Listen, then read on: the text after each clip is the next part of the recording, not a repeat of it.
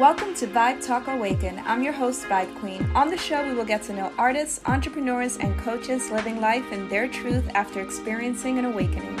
We'll talk about their journey, wisdom, and any tools they've learned along their path. Thank you so much for being here. Hello and welcome everyone to another episode of Vibe Talk Awaken. I am your host, Vibe Queen, and I'm super excited to have this week's guest, Chelsea. And before uh, we start our conversation, I'm just going to introduce her. She helps seven figure and CEOs meditate into their God given psychic abilities to live out their masterpiece legacy and pioneer the sustainable future of New Earth. She also creates psychic memorial portraits of past loved ones and helps their survivors speak with them on the other side. Ultimately, Chelsea is here to be a piece of living art and pioneer divine codes of New Earth, the farm fresh future of the world, where all people are fed, clothed, and sheltered by biodynamic engineering and global governance. wow, it's a mouthful. How are you feeling, Chelsea? Today is we talked about it a little bit before we came on live. There is a palpable emotional kind of almost like solar plexus, like stomachy uh, release that's going on today, and I felt it in a couple waves the past two days. And one of the cool things, diving in a little bit to that first part of my bio, is when I realized that emotions and body sensations are actually psychic pieces of information. They're people, places, and things that we have encountered, we are encountering, and that we will even meet that we haven't met yet. I pay super attention to what's coming up in my body because it's telling me the information of the thing that my soul wants to move through my body, that wants to be expressed, and the people, places, and things that are going to meet me in that frequency. People have this like intensity and like pity and these different reactions to grief, fear, hate, this like deep whatever we're moving through today, anguish. And there's nothing really to feel sorry for. The heavier the feeling, like the more intensely light the purpose is beneath it. So I'm happy to speak transparently about that and hopefully bring anybody who's listening and both of us here a little bit of a reframe on the shame of having these emotions and how normal this is and how like magical and psychic and dimensional it is too.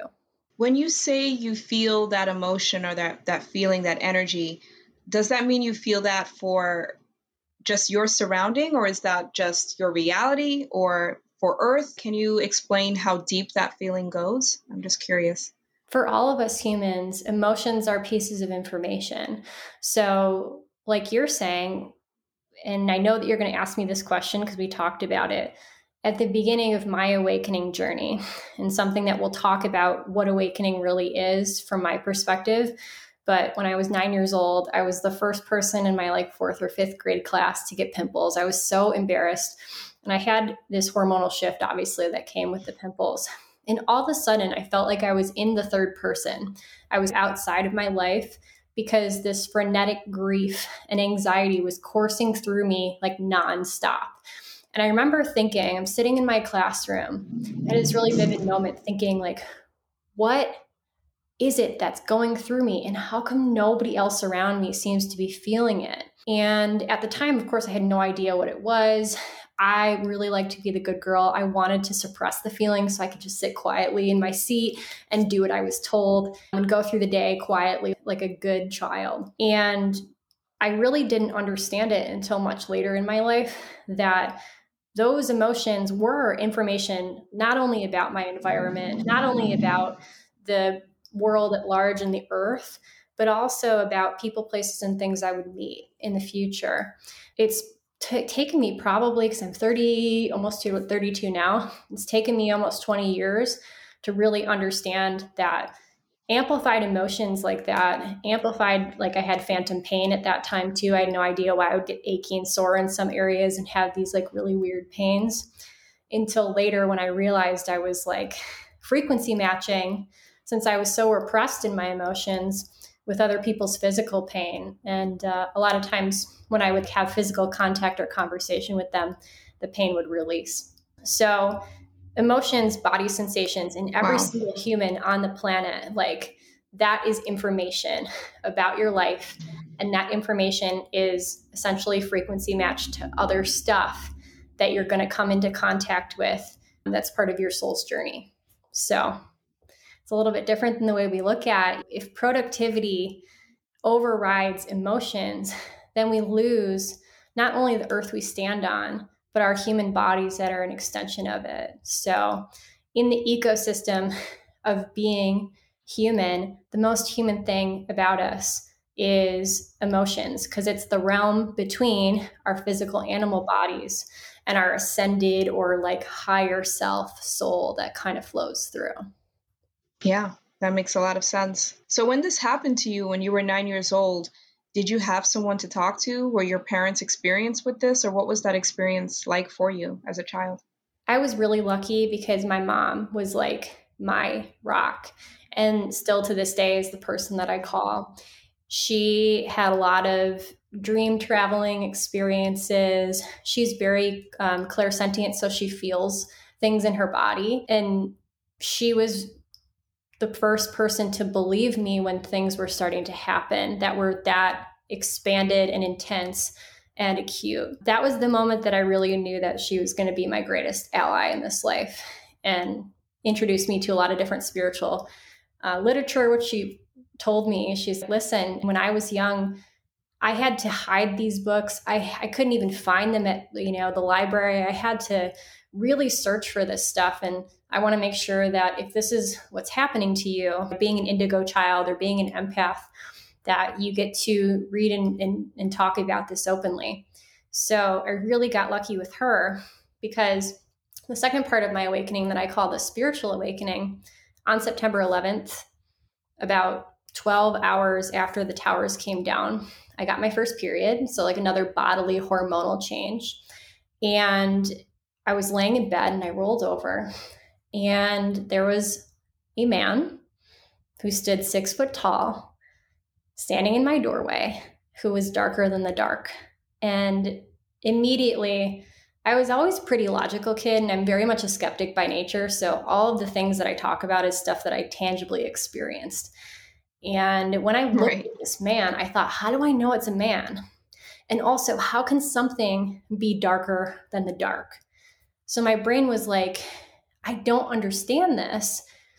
And that was really like the part two of my awakening of not just feeling emotions as forms of information, but then vividly starting to see hmm. lots of different dimensions. People who had passed away. I had to call in angels at that point. So I started to create a relationship with the angelic realm to feel safe and protected. I would see really vivid auras and color sparkles around people. And that started my journey of trying to navigate. Yeah, when you're sitting in high school and people are walking through walls and you don't want to say that out loud, what are you going to do with all of that information and energy? So it, it took some time to get wow. confident saying the things I was experiencing exactly as they were out loud, which is the way that you build your intuition or your natural multidimensional understanding of time, space, in the world.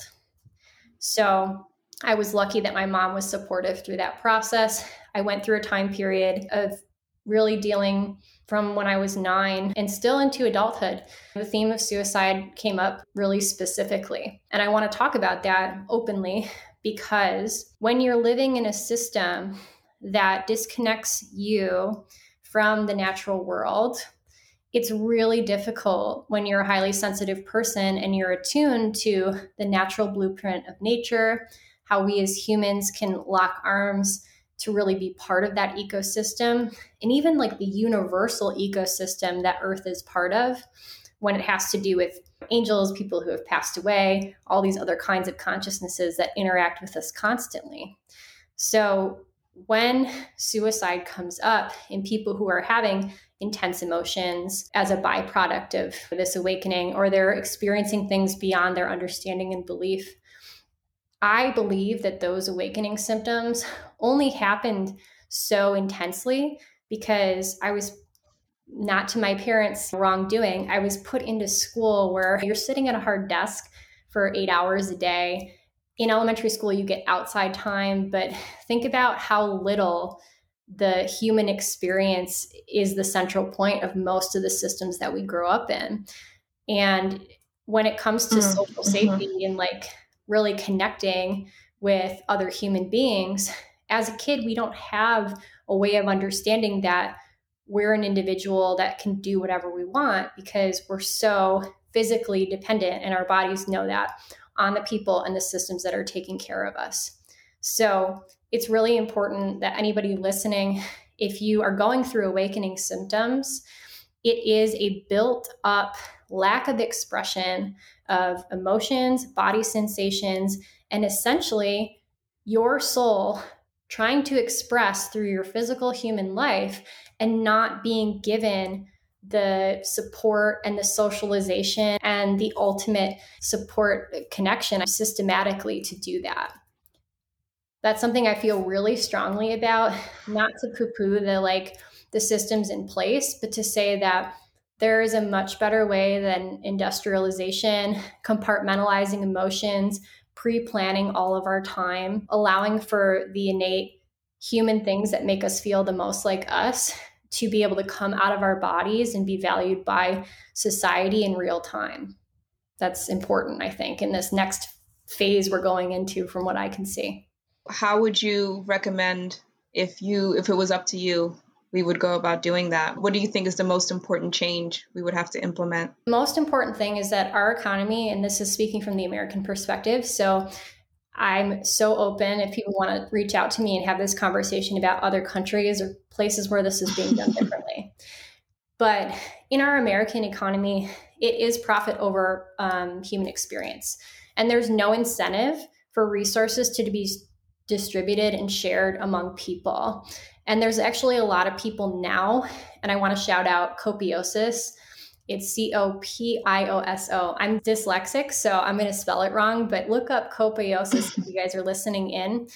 There are a lot of people that are reimagining society where people's basic needs are being taken care of, where we're distributing resources like food, shelter, basic needs to people so that they are then supported and freed up to contribute to society in the way that feels the most like them. Essentially, I want to live on a planet where people feel the most like them and i'm interacting with people based on that quality not based on i have to chase money i have to chase housing i have to chase social group based on this survival need that we simulate and it's we were animals at one point we've really innovated almost in opposition to nature not in concert with nature.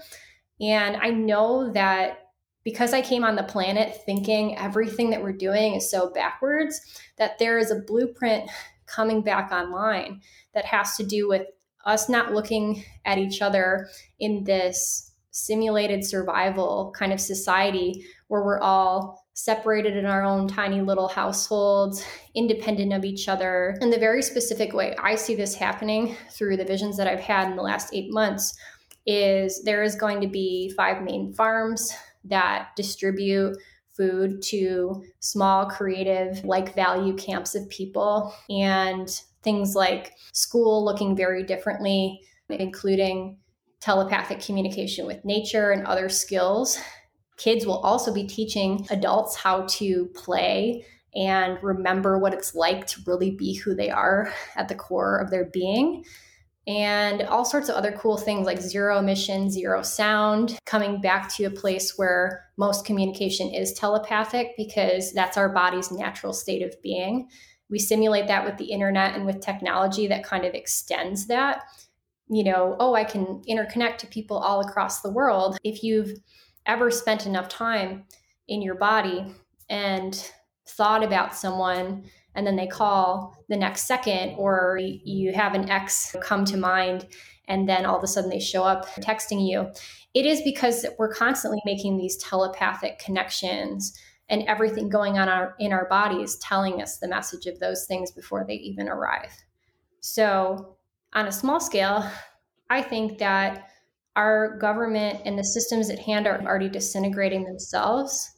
And we're coming back to the humanity of the resources for feeding everyone is readily available. We have to incentivize that now, incentivize doing good for the collective of all of us. And natural leaders, of course, will make their way to the front to do more and more good if we're not all struggling to pay for our existence on a base level on the planet. You look around, especially like I'm in uh, Detroit right now, and I grew up in the suburbs outside of it. And I'm visiting friends and family. During the pandemic, I had some homesickness and felt like I needed to be grounded. And I drive through the city and the parts of the city that are not nice to look at. And every day I think, yeah, we have to do better. We just have to do better for people who are going through all of this stuff too with the pandemic and all the systems at hand, like unemployment and things like that. There's no, we're so indebted to, as soon as we're born on the planet, to a few people who control a lot of the, the game at the top. And I think that the people who have less are enslaved, and the people who are at the top are equally enslaved by trying to maintain control and warring with each other over resources.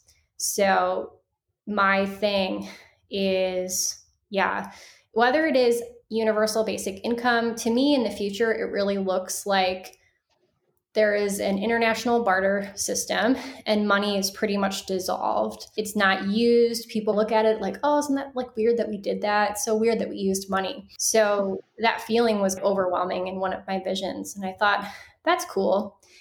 And like I talked about, Copiosis is one of the groups that reimagines currency as doing good in the world. They created an algorithm essentially that measures how much good you do with each action that you take.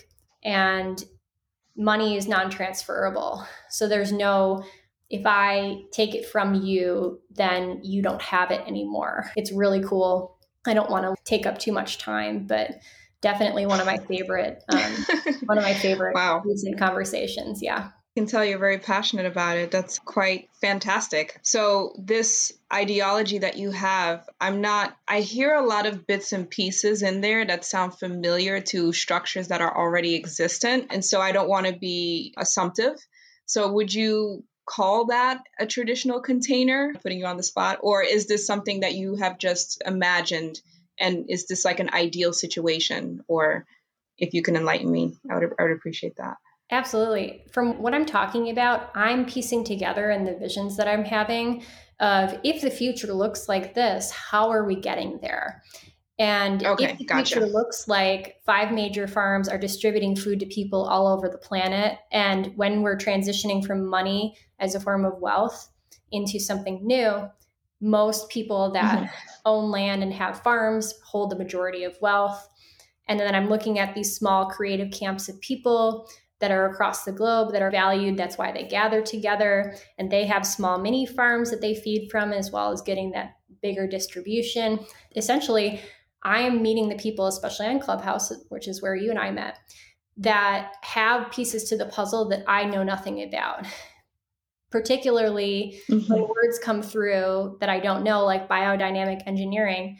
I had to start to research what is that? And it's actually a form of farming that's combining permaculture and astrology essentially, which is is cool because my experience is that any form of consciousness that exists is something you can have a conversation with, is something that knows what it is and wants to communicate and relate that way.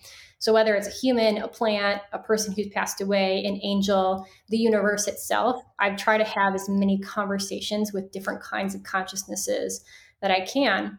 And what I think I'm piecing together through, like when I found the, the group and when I found this group called Nangu, who are doing restorative food foresting.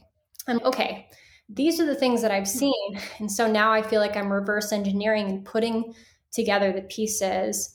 Essentially, that my understanding is this is going to culminate in a meeting of the minds that happens probably at the White House or uh, the Capitol building. And scientists, psychics, anything that you can think of, any category, artists, engineers, farmers are all going to come together with unique perspectives, ready to collaborate on this much more sounding utopian, but I think true to our blueprint, this future. So I'm preparing myself for that as someone who can see these things just so clearly and am starting to, like you said, gather the different places where people are already with these ideas or with these practices or with these things going on. And how can we like put each puzzle piece together to start to create this fabric in a much more like strong and tenacious way? That's mind blowing. I want to dial back into your abilities and what you do. When was it in your life that you embraced them and just accepted them as part of who you are and then started that journey of making it your life's work? I fought them for a long time. So, again, to anybody who's listening, you might go through periods of time where you're really invested in what makes you feel the most like you and this is one of those things for me is my abilities and then you might come out into darker periods where you're not doing those things. My big blasting wide open was at nine years old. But even before that, my dad had asked me to draw a house when we were looking to move into a new house. And I had drawn this house with a circle driveway and two pillars leading up to the front door and this split level, you know, house with the garage on the right hand side. And then less than a year later, we moved into that house, pretty much an exact um, version of what I had drawn. So I think that the abilities, the person that you are, is there all along. It's there from the very beginning. And whatever mm. people, socialization, world we come into, society we're functioning in, that will shape us maybe away from those things or make those things classically.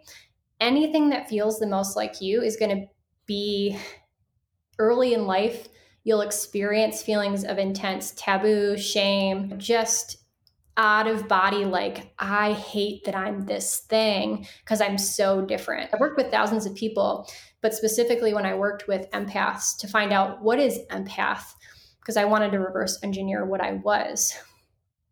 Most people have the experience of early in life, I got to be the thing or I did it. And then I came up against some form of traumatic social situation where I felt so alone, separate, where I was going to be cut off from what was normal.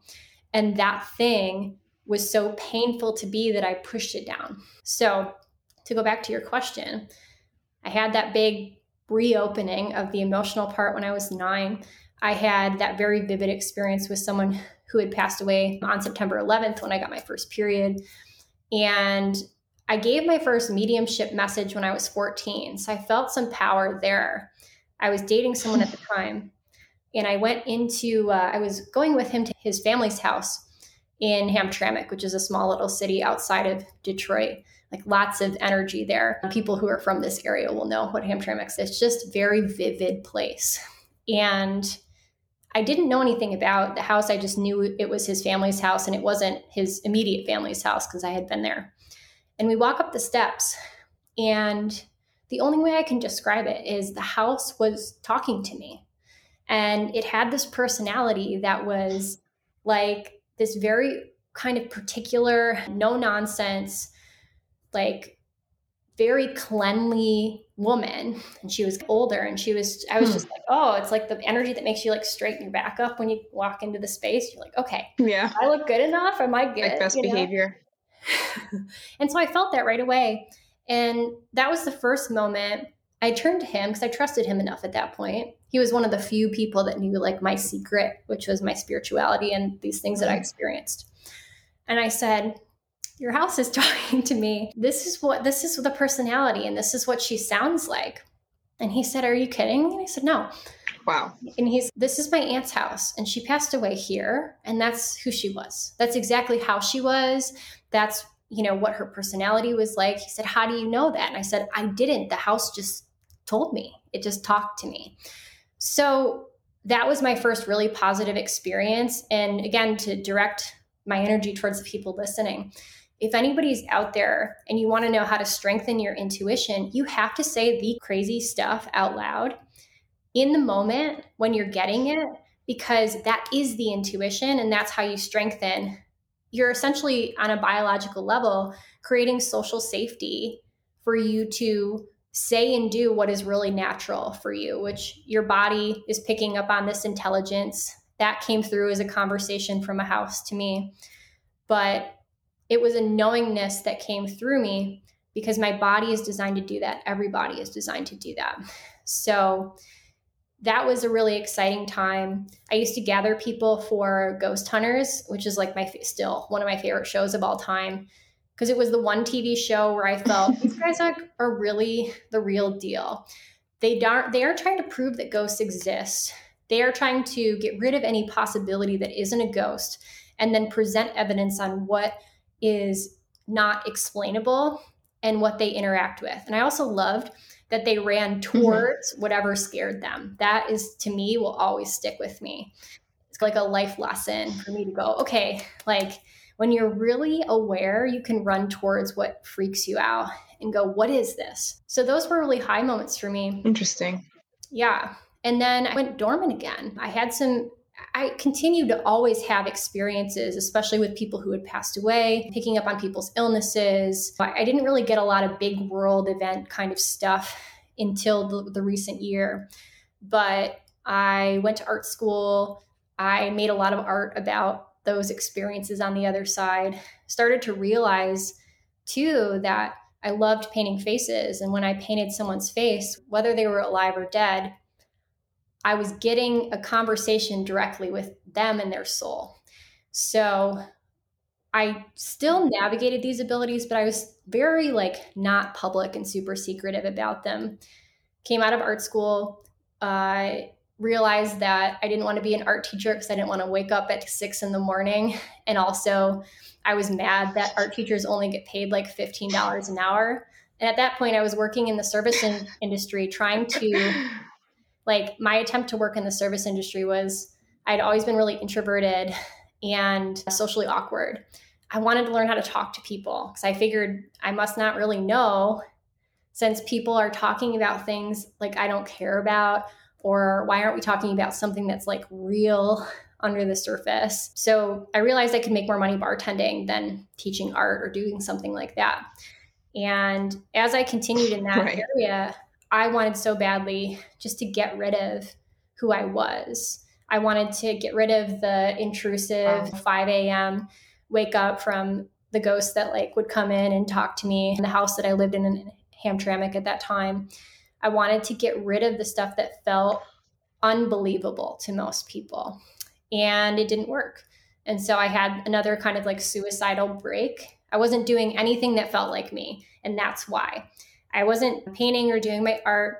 I wasn't talking openly about ghosts, archangel, God, grief. Those are my big things that like make me feel the most like me. I definitely wasn't meditating, which I have a particular style of meditation that I teach uh, that really helps me the most. And because I wasn't doing any of the things that felt like me, of course, I felt the only other option, which I didn't know at the time, was that I didn't want to exist in this prison that I had put myself in. And I ended up taking a tarot class mm-hmm. as a last ditch effort. And it like blew my world wide open. I was finally with people who were like me, talking hmm. openly about astrology transits and how much they loved animals and all these other surprising things. I thought, wow, I had no idea that people who were spiritual also felt this way about the earth and about animals and about emotional things. So navigating that world and coming out of the spiritual closet right around 26 or 27, it is the scariest thing I've ever done in my life. And the stuff that I say out loud now, I would never, ever say when I was younger, except for those little moments where I'm like, oh, I'll just be brave right now because I trust this person. But it's still it's an up and down journey all the time of i'm fully out of the closet. I'm pretty transparent with my psychic experiences on a daily basis. I'm a like i think a scientist and a storyteller at heart. So i always want to know how is this what's the cause and effect? How does this work? So i'm working on being as as open and honest and taboo as i can every day. If something makes me uncomfortable it is that thing of i'm going to say it i'm going to do it i'm going to see what happens and my moment today was I was at the gym and I had this moment of grief come over me. A song came on that just when you love someone, every song, there's just certain notes or certain feelings that will come through a sound vibration and that will be their the feeling of who they are. And that happened. And I was mm. like, all right, I will be crying openly at the gym for everyone to see. And that's cool. So having the emotions that are really intense out in public, I think is actually like wave two of all of this coming out of the closet kind of stuff. Yeah, I agree. Not caring what other people think. I think that's a, a beautiful thing. You mentioned tarot, and I have a, a question for you since you're experienced in that. When someone gives a reading, or if you do a reading for yourself, do you feel, in your opinion, that's a definite thing, or can it sometimes just be a warning? So, for example, if you pull a card and a person reads that card and they either don't agree with it or they feel like, wow, that's what it is, I'm going to now, my intention will be to do the opposite and see it as a warning. Is that what is your opinion on that? Because I've, I've heard of that before and I'm like, huh, that's an interesting perspective. I don't know if that's how tarot works. So I'm just curious to hear your point of view because a lot of spiritual practice are so perspective driven. We can't take the singular perspective that we all have out of this experience. That is what being human is. It is a subjective mm. experience and a lens through which we look that our soul history can come through our bodily experience. So, one taboo thing I'll talk about, and I might get flack for this, but it's okay, is I've never had, I've never been sexually assaulted in this life, but I have had vivid, very like embarrassing at the time. I was in an energy healing class and someone passed their hand over my jaw in this energy practice. And all of a sudden, my whole body lit up. I felt these metallic things like hammered into my jaw and i felt myself on this metal um, slab where i was being like held down and sexually tortured and i also have had a recollection of being a child bride and the dynamic that i have with men has nothing to do with what has happened to me in this life and everything to do with what happened in that particular life. There's a lot of stuff that can come through your body that isn't this life experience but all of what you're going to give as a lens is generally within that soul experience, past lives, or someone actually recently said parallel lives. I'm like, exactly. Because the cool thing about, and I'm going to get back to your question, I promise. The cool thing about understanding what mm-hmm. really is, is that the reason I can read people, the reason I could use a card and aid to do that is because everything in your body is the past, present, future is happening now. So basically, all of time, every place that your soul ever can go, will go, wants to be, is going to be in some dimension is happening right now in your body. So we have these like linear lives, but these multidimensional containers in which to do this crazy, denser life with. So when you are doing a reading, like a tarot reading, Tarot, I loved in the beginning, especially because it organized my intuition and said, now I have a framework because to me, tarot never lies. The information or the archetype is always there, but my lens and my bias is always going to be part of the reading. So, am I going to go to someone for a tarot reading that I'm asking about my finances and their financial situation or the dreams that they have for their finances aren't close to that, no. So when you're making human decisions, you have to remember that whoever's reading you, especially if it's yourself, has the inherent mm. lens of bias that comes through their subjective experience, even though that subjective experience is more dimensional than people see, I think. So I'm very careful with tarot as a tool I find that it's very unbiased in its presentation of information, but it might be beyond what we want to feel, what we want to see, or what we can handle in terms of information. So that's my experience. I'm curious about your experience with tarot because I love tarot and use it in the background now is a little bit of a boost. I've only been experienced with tarot for about two years, give or take, and I've just heard a lot of superstition around it. I'm a pretty skeptical person by nature, and before my own awakening journey, I I wasn't really raised religious, and I grew up in the Netherlands, so I part of our upbringing and cultures, you have to study different religions. So I was exposed to a lot of different religions as a child. But because I wasn't raised in a church or with any religion, there was a natural curiosity for me. But I never really subscribed to anything. So it was just, oh, let's see what how they worship. Let's see how they worship. It was just very, I was very curious. And so when it comes to tarot, it was the same thing. It was like, all right, now once I had that awakening journey, and naturally you go through that that path, and tarot was part of it.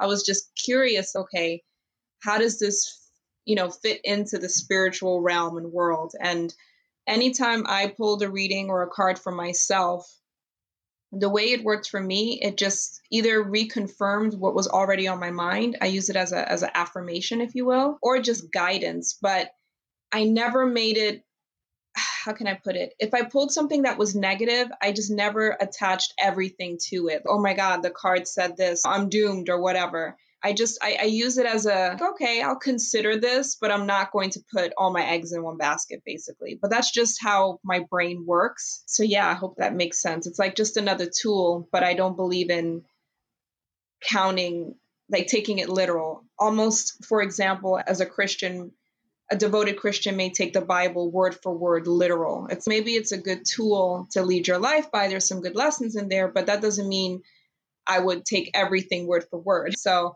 that's how I, I use tarot and look at it. But I've never given anyone a reading or anything like that. I've just used it for myself. And I've gotten a reading, like an actual sat down and paid for a reading twice. One was Akashic reading, which was very insightful. But yeah, even that, I take it with a grain of salt. I'm always like, I don't know.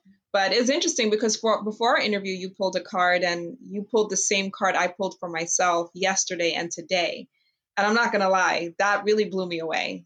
That was just, I was speechless. And you kept talking, and my heart was like, how did she, how did that? Okay, am I dreaming? This is, I'm freaking out. And I don't know if you could tell because you kept talking, but inside I was like, okay, this is really weird. Like, how did she how did she do that? I don't understand how that happened. And so that was cool. yeah, you got me there. That was wild. Yeah, and what you're talking about is why I love tarot because tarot has its own consciousness. It, even though someone created it, it's like when we make art. I always felt, especially when I was working with clay, I would just ask it what it wanted to be because I knew that it was a partnership. I knew that I was coming in with the consciousness and the material or the idea oh, that I could feel was like coming through me was part of a relationship I was having with another point of consciousness. And tarot is the same way. I find tarot to be so synchronistic and funny and like sassy. And to talk about what you said too is consciousness is a funny thing. There isn't really hierarchy in consciousness and how do I describe it? Because our consciousness as humans has created hierarchy. So let's argue both sides of it in a sense. Mm-hmm. The consciousness that's that I experience as beyond just our human, you know, existence and like the things we can touch and taste on a basic level is that our extended points of consciousness, there's this grid that we're all on. And we're all different points on the grid. And when one point on the grid does something, it inherently affects all other points on the grid. Everything that exists is affected by everything else that exists.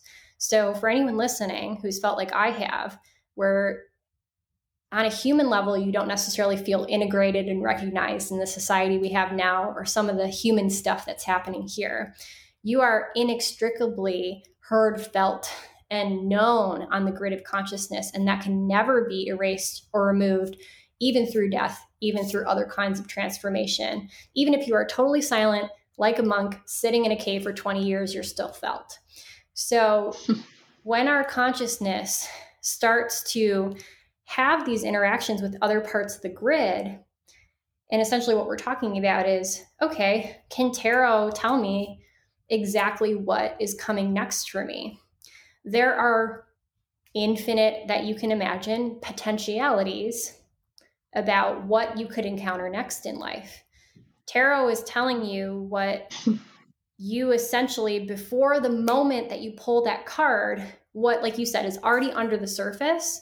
Your body knows, what even if you're about to get a call because someone's going to break up with you your body actually already feels that and knows that's part of what's coming next tarot will tell you that tarot is not a hmm. fixed thing where it predetermines your future because you are doing that with your free will so i might not, not be able to prevent the person calling to break up with me but if i know about it the moment that tarot tells me because it's in my body already and it's coming into my my my physical field then yeah, I might make a different choice about that. Mm-hmm. I might make a different interaction because of that. And I think that's what's cool about tarot is it gives you the layer beneath, which is generally what your body already knows is, oh, here comes this and this. But now that I'm looking at this, do I want that? Do I want to make a different choice? Or if that is inevitable because I mm. can't really stop the acceleration in that direction yet, what do I want to do about it? And how do I want to treat it? So that's my experience anyway. I love tarot. I think it's one of the best tools in the entire world. I pulled my first tarot card when I was 17 and it freaked me out so much because it felt like so in your face, like accurate, but I did not touch it again for almost 10 years. So I think it's a powerful thing. Wow. Yeah. Wow, that's incredible. I really loved your explanation and perspective because it's not predicting the future or changing it. I guess it's just giving you a warning and then you still have the free will to decide. I really like that a lot. Mm-hmm. That's really neat. I think the problem with looking at it as, oh, this is what it is, it takes away the free will. It's, oh, I'm already doomed. I pulled this card so I can't change it. So I like your perspective and shifting it to, okay, this is what it is right now, maybe, or this is what's coming. How do I now want to act accordingly? So I really like that you're taking back your power. Yeah, that's really the power neat. never goes I love that. And that's the important thing to emphasize gotcha. to every single person who's ever felt like their power was taken from them physically, mentally, emotionally, sexually, um, spiritually. It never goes away no one else can ever possess your space on the grid of consciousness. It is part of what we call karma in mm-hmm. this life, which to me, karma is, I explained this to someone earlier, is you have this, let's say it is a light source, and you're this ball of light. You, like me, I'll tell my example of it. I had this recurring dream when I was three years old that I was a very tall man. And of course, I'm like a tiny three year old female. I would go to sleep and have this dream where I was this really tall man. And I could smell like meadows and grass. And I'd be on top of this gritty castle wall. And then I would fall. And I would always wake up right before I fell to my death. And I always remember f- feeling so weird because as a three year old, I would wake up and be like, why does my body feel so different? Like I'm so much taller than this because I was in the dream because I felt it so viscerally. I was this person, I was hmm. this man. And I never really resolved that dream, but I was always deathly afraid of heights. So I'm like, yeah, I know that's what it is. Some obviously, theoretically, I said in a past life, I must have fallen off a castle, and that's what the dream was. I taught this meditation technique, which I used to um, teach as an energy healing um, practice. And I taught it to a friend of mine. We were sitting out in the grass one day, and she's, I just feel like I should go down by your feet. And so she was actually listening into my body, that part of my body for information. And she started talking about, and I had never told her this dream. She started talking about this whole scene. She's like, I see just blood around you. I'm like, it's okay. Just talk about the blood. Keep going. I'm always in for like dramatic, intense, taboo.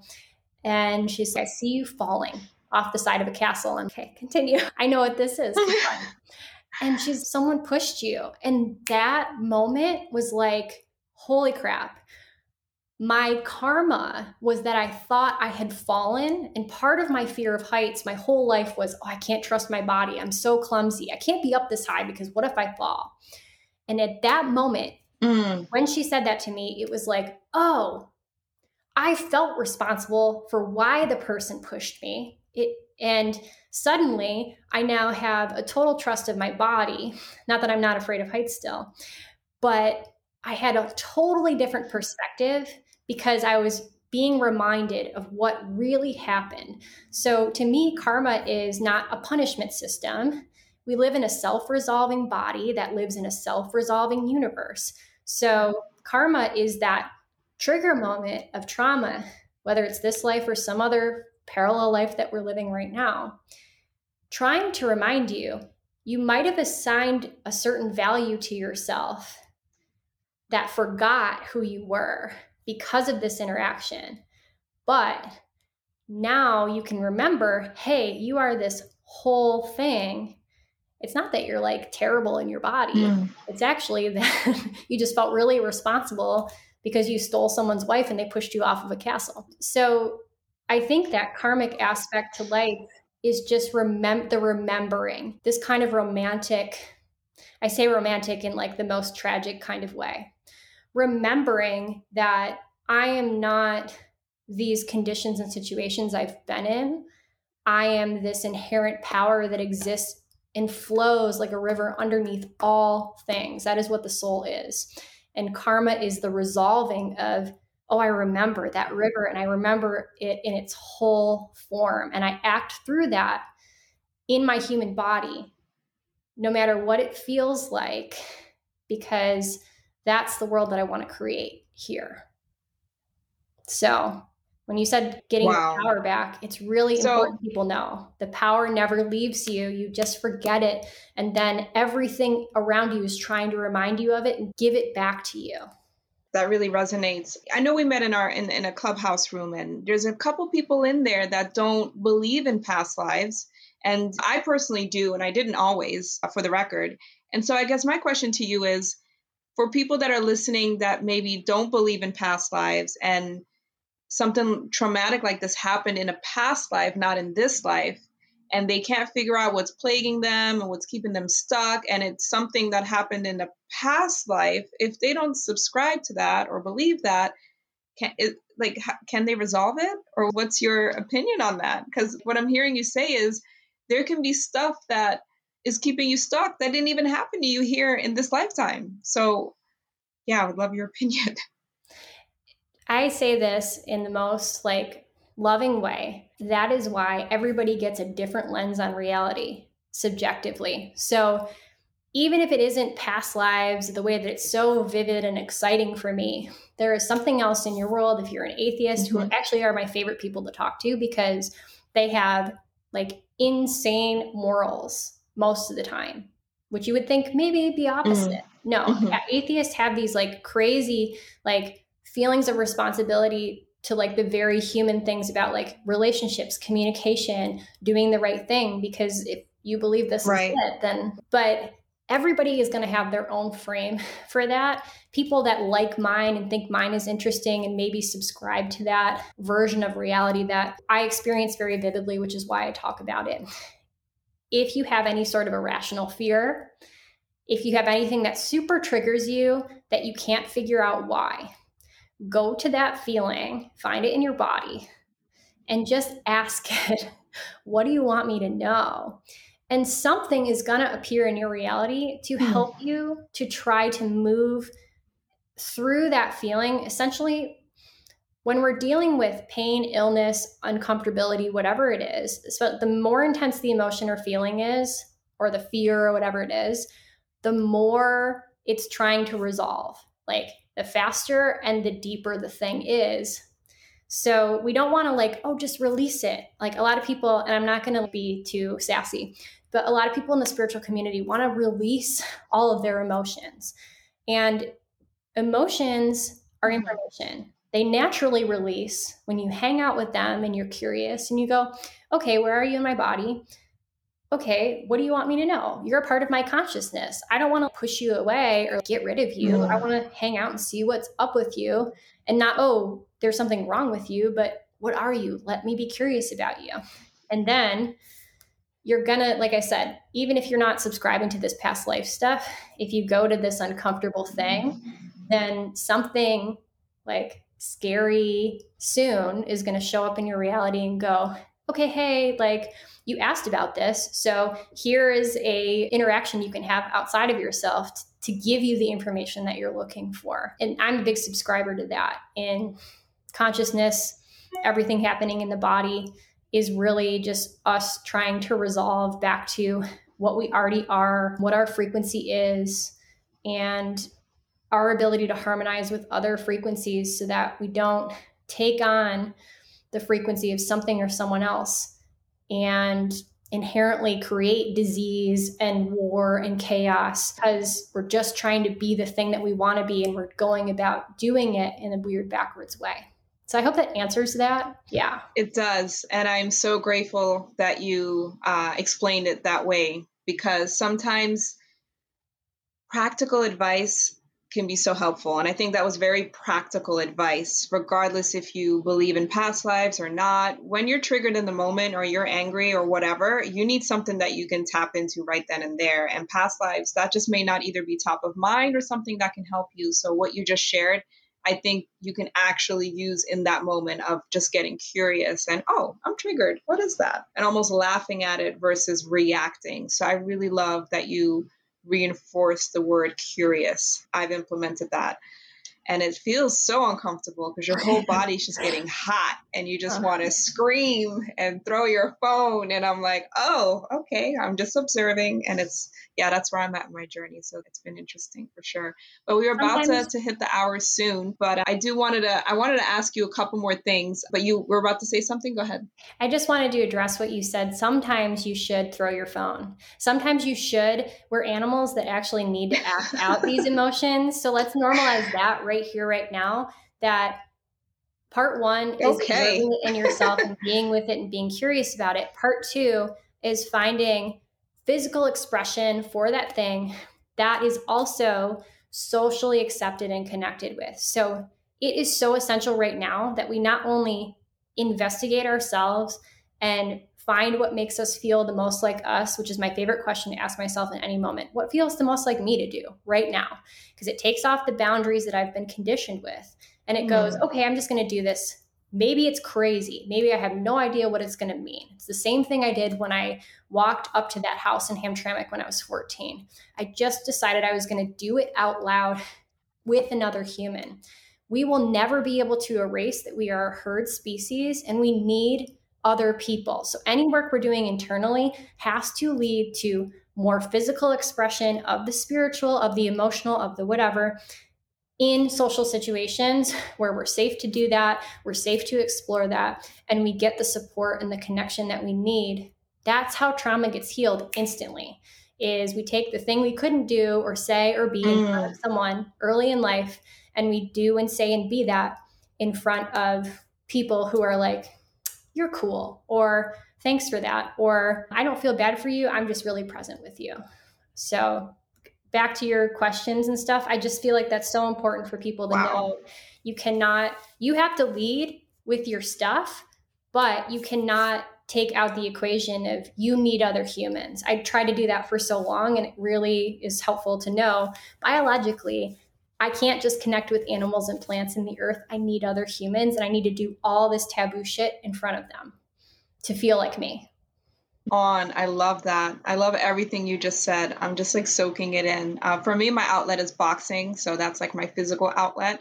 But I think that's the reason why Clubhouse is so addictive, especially with the spiritual community, because we are able to do things like just hold space and just be quiet or meditate together. There's no distraction of visuals, there's just our voice, our energy, and it's so beautiful.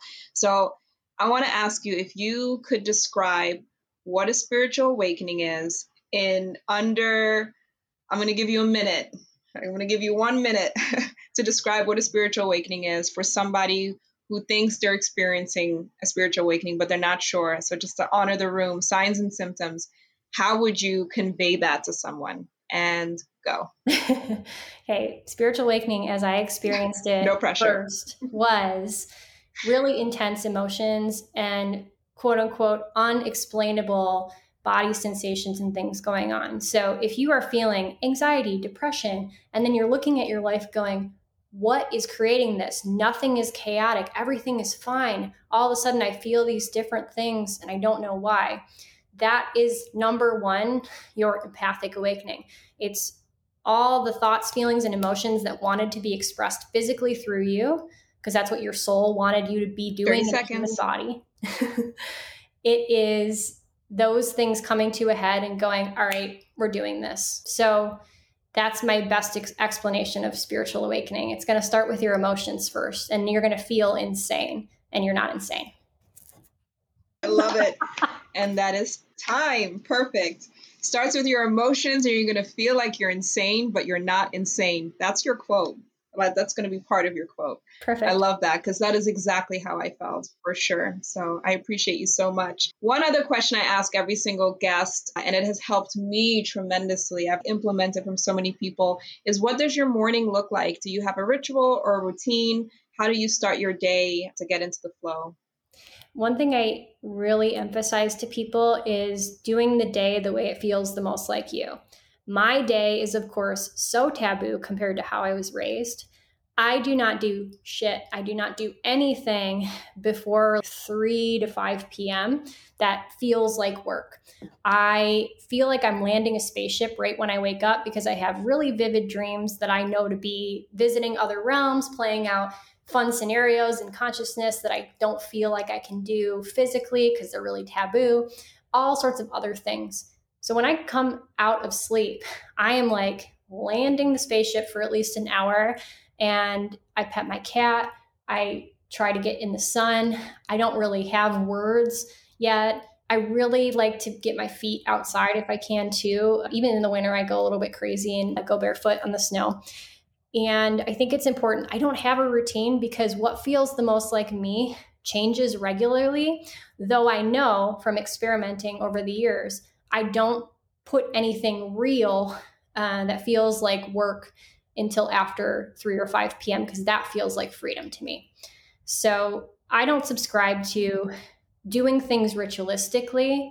I think that your body always knows what it wants and it knows how it wants it. And if you allow your time to be unhinged enough that you get to follow that that's exa- exactly the world that i want to live in. I'm getting a little tongue tied because i feel very strongly about that. The over mentally planning projecting our realities out into the future through our schedules and the calendar and things like that is going to become obsolete because what our bodies know to be true is something we ignore when we do that and we really need to honor. Like this thing has a it's a living brain membrane. The whole thing is it can do better than our brains at um, feeling and predicting uh, what comes next what's needed. So that's how i try to live. Very interesting. It's very interesting. I'm just as i'm listening to you i'm reflecting on my own day and what i've been doing and what life has been looking like. And i can really understand your point of view now of take away the stress of survival, having to live paycheck to paycheck, putting food on the table, if that's taken care of,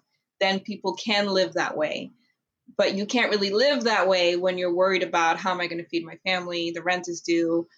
I have to get to work, but I want to but I want to just meditate and I'm going through an awakening, but I need to get to work on time or I'm going to get written up and then I'm going to get fired, I'm going to be evicted and homeless. So there's all these other things that happen that make that very difficult. So I totally I can understand your point of view much from a different perspective. Because me personally, I'm, I'm very much, especially even before my awakening, I've always had this hustle mentality and I'm an entrepreneur and I want to start a business and I want to help people, but I have this business idea and that.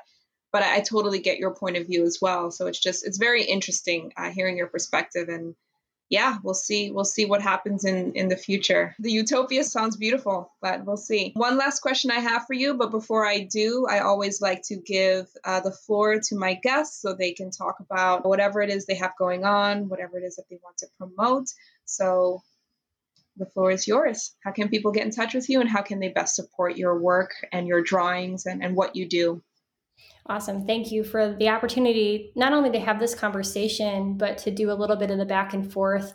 Because as much as I can talk my face off, it's really nice to hear your perspective because you're gathering so many perspectives on the podcast. I just want to shout you out for a second and let people know that in the room that you created on Clubhouse that's gone viral and it's repeating over many days, and even in the beautiful images that you put out on stories every day, the things that you're doing on a regular basis are just really felt on that grid of consciousness. And so I want to shout you out and give you some appreciation for that, especially this podcast. So thank you. Best ways, you're so welcome. Thank you. Best ways to get in touch with me. Um, you can find me on social media, Chelsea M. Schultz, S C H U L T Z. And my website is Chelsea McLeod Schultz at Gmail. That's my, I'm going into unconscious now because we talked about so many deep things. Yeah, contact me on my website, Chelsea chelseamcleodschultz.com. And my email is the same. And what I'm really excited about right now, I'm doing three different things. So I have an offering called Love Never Dies, the psychic portrait experience. It is my way of helping people get in touch with the people who have passed away that they love. So as part of that process, you get a legacy portrait of the person that you really care about. Uh, I give messages from my conversation with that person that happened while they talk to me and I paint. Wow. And then we go into uh, a series of meditative experiences for you if you've lost the person so that you can have a direct point of contact with that person who's passed away which I think is really important. Not only having this piece of art and these messages, but having your direct re experiencing of that person you care for. So that's one. And then my bigger project is when the world's leaders do see their emotions as psychic information about their life, that's the kind of world that I want to live in because I know and I've seen in my work with people who are in leadership roles how many people in their companies, in their families, in their generational lines that affects. So I work with a particular kind of meditation with CEOs, and we also get them back into their legacy of being a very artistic, playful, childlike innovator for the sustainable future of New Earth. Very excited about that. I usually only take one space for that, one to two spaces for that a year. So I have one left. And then my last thing is my bigger overarching project, which is Divine Codes of New Earth. And that's all the stuff that we talked about today that I channeled from the next 40 years of the future and the way that things look like they're going and will uh, develop into. So that's that farm fresh future of humanity where everyone is fed, clothed, and provided for on a basic level so that we can all live this very dimensionally expressive, true human existence on this planet in concert with nature and other universal energies. So that is in the process of being published as a manifesto. And that will be something accessible to any and all people. So that, like I said, is a big behind the scenes kind of thing where I'm connecting the dots with other like minded people who are imagining or already practicing this kind of future.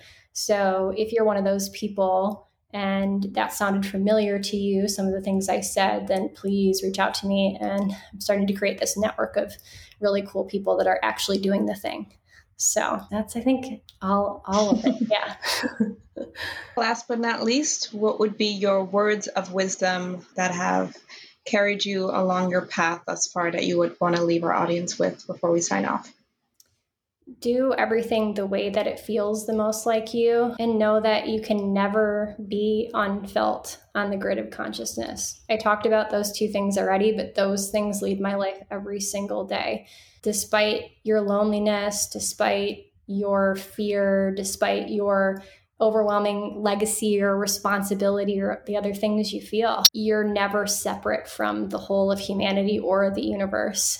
And your ultimate reconnection with the things that feel the most like you will help you feel that.